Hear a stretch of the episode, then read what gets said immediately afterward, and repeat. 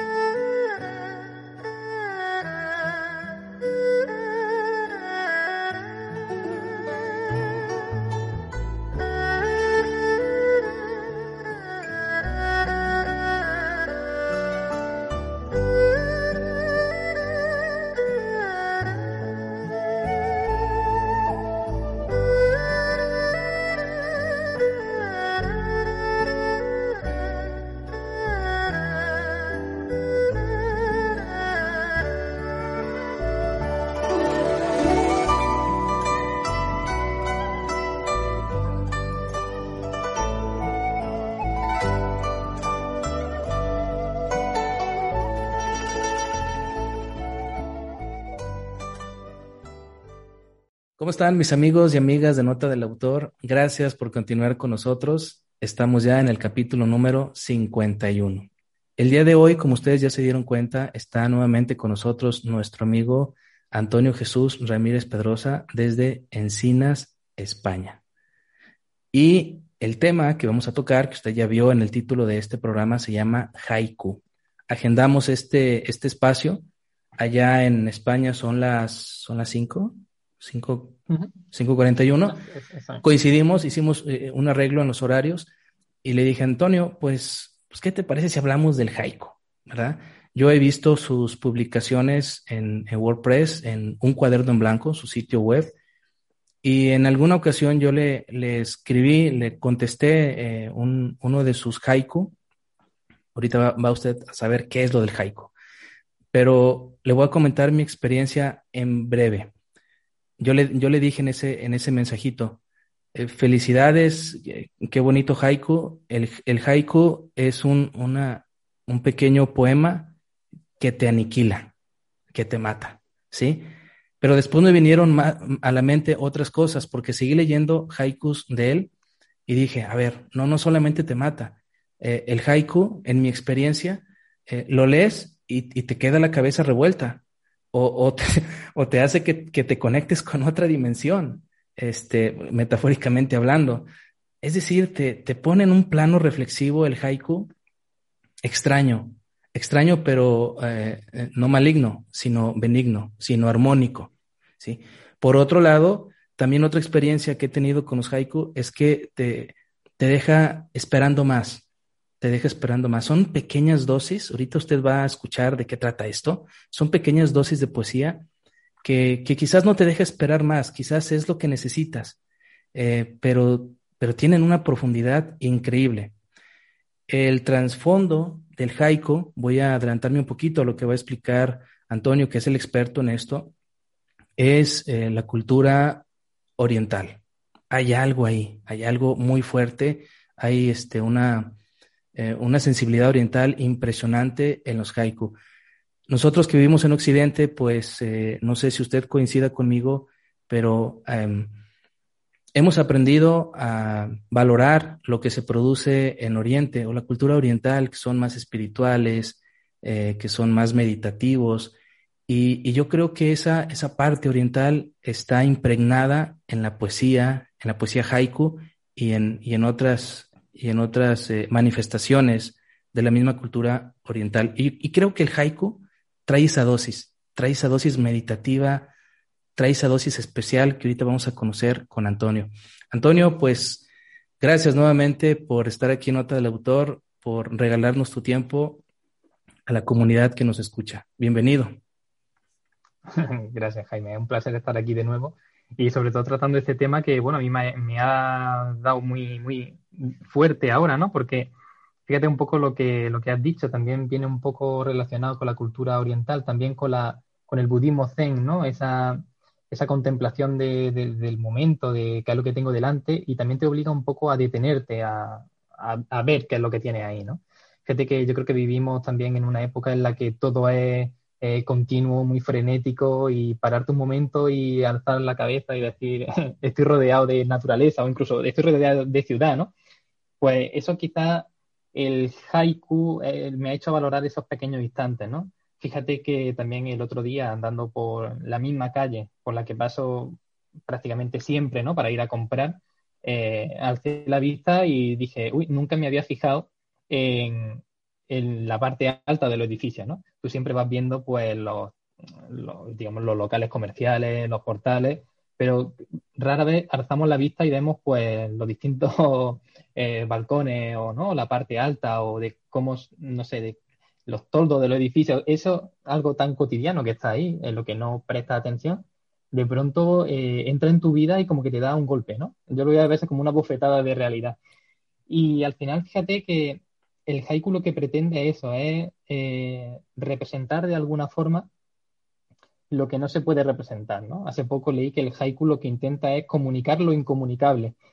Entonces, como al final ya entramos dentro de lo que sería el marco de, la poesía, ¿no? La poesía al final se centra en transmitir aquello que, que está dentro de nosotros, esos sentimientos, esas emociones o ese momento en el que tú dices, eh, todo esto que estoy viendo, ¿no? Eh, puedo describirlo, pero quizás necesite un párrafo o una página entera para describir con detalle cada cosa, ¿no? Y el haiku al final lo que pretende es ser una foto. Porque, claro, en un poema de tres versos, donde, digamos, el número total de sílabas son 17 sílabas, tampoco puede extenderte mucho, ¿no? Y fíjate que quizás esa forma de describir tan simple, ¿no? Utilizando esa métrica de cinco sílabas, siete sílabas y cinco sílabas, que prácticamente todos los escritores de haiku respetan, no se salen de ahí. Y describir algo que, va más allá, digamos, de lo que es el, simbolismo propio de las palabras, ¿no? Pues yo creo que lo hace una forma de, poesía muy distinta y que, como tú has dicho, te, golpea, ¿no? Te, quizás un poco que te sorprende en ese sentido porque en cuanto lo lees, llega un momento en que dices, no sé lo que he leído, pero creo que me hace ver esto, ¿no? Y bueno, a mí el haiku, pues los últimos meses me ha estado dando bastante, eh, bastante momentos buenos en los que me siento, entre comillas, relajado, ¿no? Es como que lo escribe y, te libera. Eh, llega un momento en el que es como que ese, el peso de toda esa imagen que acabas de escribir se queda en el papel y de ahí no sale. Y no sé, como te he dicho antes, yo creo que las personas que estamos pasando ahora por una etapa en la que quizás estemos más estresados y nos gusta escribir o nos guste leer, eh, podríamos intentarlo. Al final es simplemente eso, escribir un, poema de tres versos que quizás no respete la, métrica exacta, pero intentar pararnos y escribir con pocas palabras qué es lo que tenemos delante. Y quizás que otra persona que lo lea te diga, vale, eso es lo que tú has visto, pero yo en realidad veo otra cosa, yo veo esto y quizás entrar en ese debate pues puede dar juego a crear alguna historia o a compartir algo que muy pocas veces compartimos, ¿no? Esa, el ver la naturaleza o ver algo y, atreverte a decir, me gusta esto porque lo veo bonito. Yo hace tiempo que no escucho palabras así, ¿no? En plan, pues mira, me gusta cómo se mueve ese árbol al viento. Es muy raro decir ese tipo de cosas. Simplemente, pues, no sé, parece que se ha levantado fresco, dirían en mi pueblo. Entonces al final un poco jugar por ahí. Antonio, lo explicas de manera, de manera muy fácil, de manera muy fácil, pero yo sé, yo sé que la construcción de un haiku, la construcción de un haiku es difícil. Lo hablamos antes de, empezar este, este capítulo, que no solamente es este, me siento, termino de trabajar, me siento y, escribo esas, esos tres eh, versos. Eh, no solamente es eso, hay algo atrás de, la construcción de esa forma poética. Tú lo haces muy fácil porque, bueno, te dedicas a eso una gran parte de tu vida y, fluyes, tienes la preparación y eres bueno en eso. Yo he leído mucho de, de lo que tú escribes, pero a ver, platícanos un poquito más a profundidad cómo construir un haiku, porque ahí va la métrica, ahí va el conteo de sílabas, ahí van muchas cosas. Este, los que, si a mí me dices, a ver, observa ese, ese paisaje que está frente a ti y escribe un haiku. Yo te voy a escribir una, una poesía en prosa gigante, ¿no? No, pues que el árbol se mueve y luego llega un pajarito y un no, decimos acá en México, ¿no?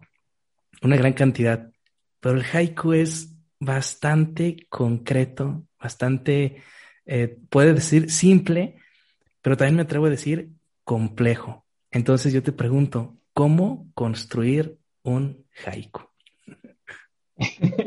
es complicado responder a eso porque al final no hay una receta global, ¿no? Para construir el haiku. Pero fíjate que hay muchas frases cotidianas que describen cosas que si tú las cuentas, cuentas las sílabas, están en torno a las 5, 7 sílabas. Por ejemplo, el otro día viendo eh, una película, eh, había un chico y una chica y estaban dentro de un coche porque estaba lloviendo, ¿no? Y de pronto el chico dijo, ha parado de llover, mira la luna. Ahí tiene medio haiku.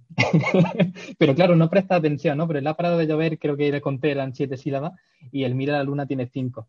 Entonces, como te falta una única un, único, verso, digamos, para construir el, haiku, ¿no?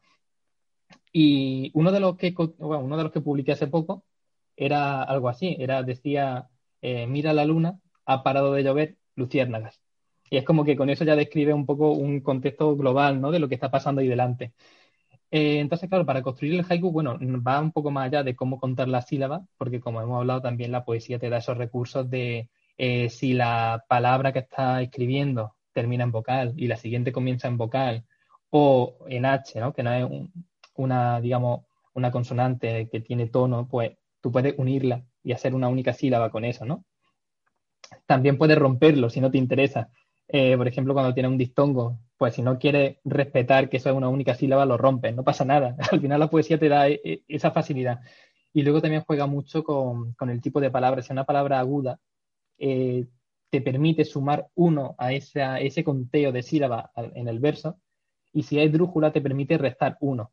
Entonces, claro, dependiendo del orden de las palabras, por ejemplo, música, una palabra de drújula, pues si te falta, o te, bueno, más bien, si te sobra una sílaba al final de, de tu verso, pues pon música al final y réstale uno. Entonces, tienes que jugar un poco con la construcción del verso para que lo que tú construyes en ese poema sea más o menos lo que quieres decir. Entonces es complicado, un poco lo que hemos comentado antes de que para escribir un buen haiku tienes que escribir mucho haiku y también tienes que leer mucho. Tienes que tener un buen conocimiento del lenguaje para poder describir o, expresar lo que, lo que no se puede explicar, ¿no? Y, eso es complejo.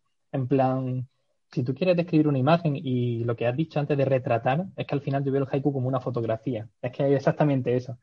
Si te da la posibilidad de que tú entres en ese haiku y como si ves esa foto y, y describas quizás más cosas, ¿no?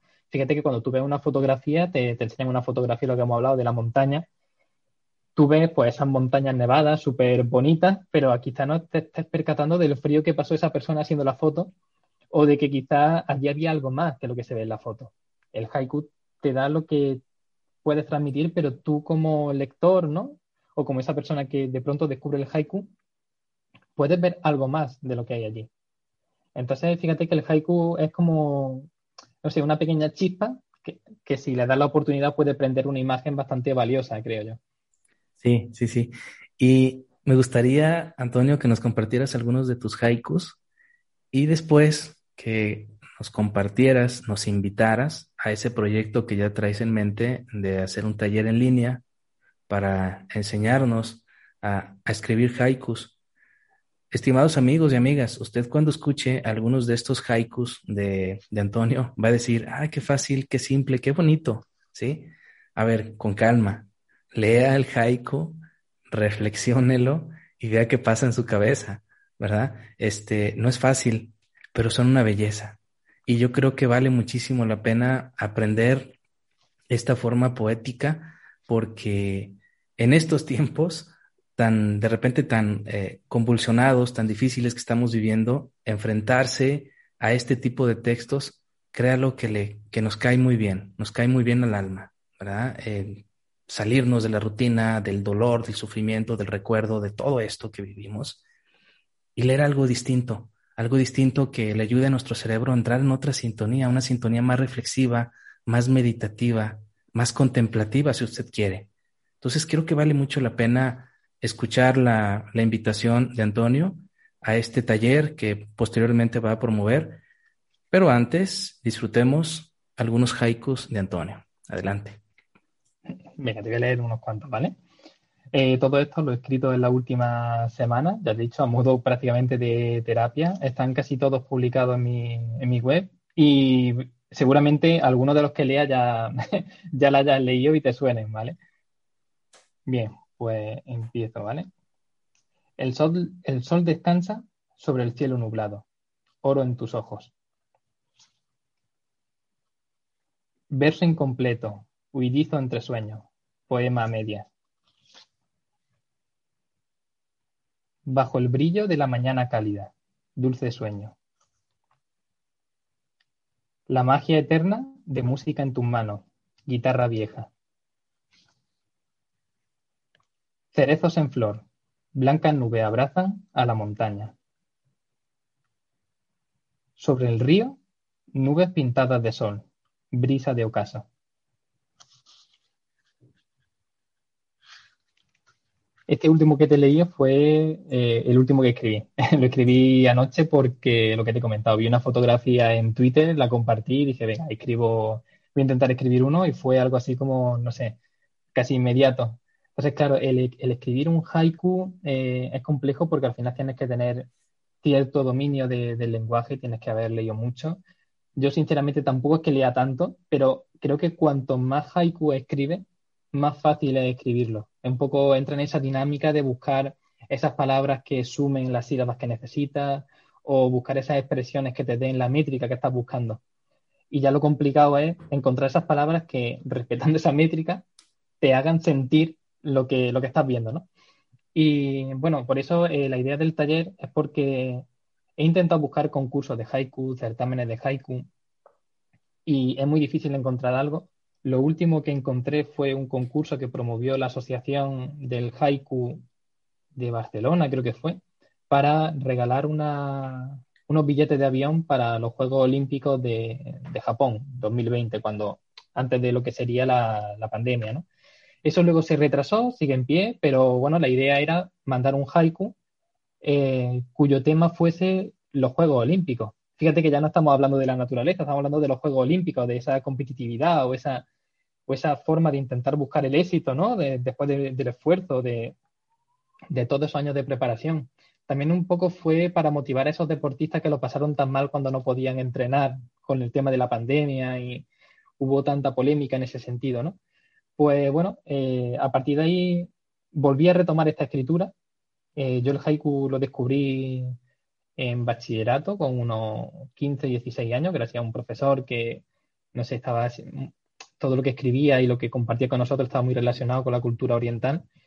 Y para mí fue un descubrimiento increíble. El poder decir con tan poco tanto eh, fue genial. Entonces, claro, al no encontrar nada, sí es verdad que hay algunas eh, fundaciones de haiku, sobre todo aquí en España. En México no he encontrado ninguna, pero seguramente haya algún grupo de escritores que lo, que lo comparta pues quería construir quizá en alguna plataforma de educación como Google Classroom o alguna otra, que seguramente haya muchas, eh, un portal en el que se pueda contar qué es el haiku, se puedan dejar haiku escritos por quien quiera que pueda leerlos, compartirlos, opinar sobre ellos, incluso, ¿por qué no?, eh, mejorarlos. Muchas veces tú usas una palabra porque no hay en ese momento no se te ha ocurrido otra, ¿no? Y quizás llegue alguien y te diga, oye, en vez de atardecer, ¿por qué no usas esta otra? O en vez de brisa, ¿por qué no usas tal? Y, puede ser que incluso te encaje mejor la métrica y te, haga sentir que con esa, ese mínimo cambio, lo que tú estabas pensando en ese momento eh, cobra mucha más fuerza, ¿no? Entonces, bueno, quería un poco compartirlo, mm, más que por intentar que la gente se interesara por esto, por aprender yo mucho más del haiku, porque quizás ese tipo de talleres despierte eh, la atención de alguien que escribe haiku y que lo escribe para él mismo y que no la ha compartido o que tiene alguna plataforma web que no conozcamos y de pronto llegue allí y nos dé una lección a todos, sería genial encontrar a personas que, que de verdad disfruten de esta disciplina, por así decirlo, y que compartan lo que saben. Y fíjate que también me planteé hace poco crear una, una, convocatoria de haiku para intentar publicar una especie de antología y recaudar fondos quizá para alguna asociación benéfica o algún grupo de desarrollo o, o, incluso para cualquier asociación que trabaje para investigar contra el cáncer o alguna cosa así, ¿no? Y, pero claro, eh, si no conozco a nadie que escriba haiku, imagínate promover algo para que escriban haiku y, y llegue lejos. Entonces, quizá creo que parta un poco por construir ese taller, que la gente se interese, participe y a raíz de ahí, cuando haya un grupo en este ambiente, pues quizás proponer la idea y creo que llegará más lejos. Pero bueno, aquí te lo dejo un poco eh, en primicia para que eres quizás de las primeras personas que conocen esto y si sale bien, pues espero que te anime a participar y que contemos contigo como contamos con la iniciativa de Regala Poesía por Navidad, que bueno, que fue también para nosotros un descubrimiento el verte allí y al final a raíz de eso ha surgido todo esto, ¿sabes? Que fíjate, son pequeñas casualidades que dan mucho. Sí, claro, claro. El espacio está totalmente abierto para cuando ya se concrete ese taller lo podamos difundir con gusto. Y, y, ese otro agregado, ese plus de luego los participantes del taller puedan participar en esa antología de haikus pues, y con una enganchado o con una, con una iniciativa benéfica, con una buena causa, pues genial, está súper genial, ¿verdad? Entonces, pues muchas gracias, Antonio, por, por estar nuevamente en Nota del Autor. Vamos a seguir en contacto en, en posteriores programas para saber más de lo que escribes. Te agradezco mucho este espacio que me da, estas charlas que tenemos. Para mí es increíble y poder compartir contigo y con la gente que nos ve todo esto es estupendo. Claro que sí, Antonio, el, el honor es nuestro y queda ya pactado un podcast posterior donde se, se lean puros haikus. Es un hecho. Muy bien. Quien estuvo con ustedes, Jaime Gómez Castañeda, lo invitamos a visitar nuestro blog notadelautor.com. Váyase a YouTube y encuéntrenos como Nota del Autor. Ahí va a encontrar algunos videos de fomento a la lectura. Y en eh, Instagram, nota-del y autor. En Facebook, arroba las notas que necesitamos. Sígase cuidando, seguimos en pandemia. Un gran abrazo. Gracias por escucharnos. Hasta la próxima, nota del autor.